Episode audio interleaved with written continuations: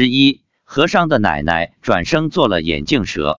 发表日期：二零一零年八月三十日。我今天要提到的这位和尚师傅，在我们当地有一定的影响，因为他有神通，能看你的过去和未来，经常给人看业障病，做道场超度幽冥界众生，与他结缘的人非常多。他发心盖了一个很大的寺院，目前是这个新建寺院的主持。那是大约三四年前的事情。这位和尚师傅每年生日都要进行放生，还庆祝生日，请大家吃素。当然，前去参加放生和过生日的信众都会送一个红包，多少不论。每次放生前会给动物念经，并做三皈依。这次念经时，和尚师傅对旁边的人说：“这条很大的眼镜蛇是我的奶奶。”旁边听到的人感觉不可思议，有的以怀疑的眼光看着他。但由于和尚师傅有神通，很多人都相信他说的。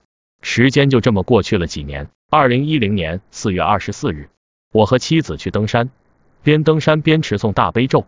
这天来听闻佛法的鬼道众生，都是我们放生过的动物，有鱼、蛇、鸟、蚬子等等，有大几千。妻子说，蚬子走路是一跳一跳。到山顶后，一些动物离开了，但大部分还跟着听，一直跟到山脚下才走。其中有一条大蛇，鬼道在半路上开口说话，说。我是和尚师傅的奶奶。此后，这条大蛇又来过几次，听我们持诵大悲咒，再后来就没看到过了。由这两次事情可以看出，六道轮回真实不虚。贪心堕恶鬼，嗔恨堕地狱，愚痴堕畜生。不学佛的人只能随着业力流转，只有学佛念佛才能阻断业力，只有精进念佛才能永脱六道轮回。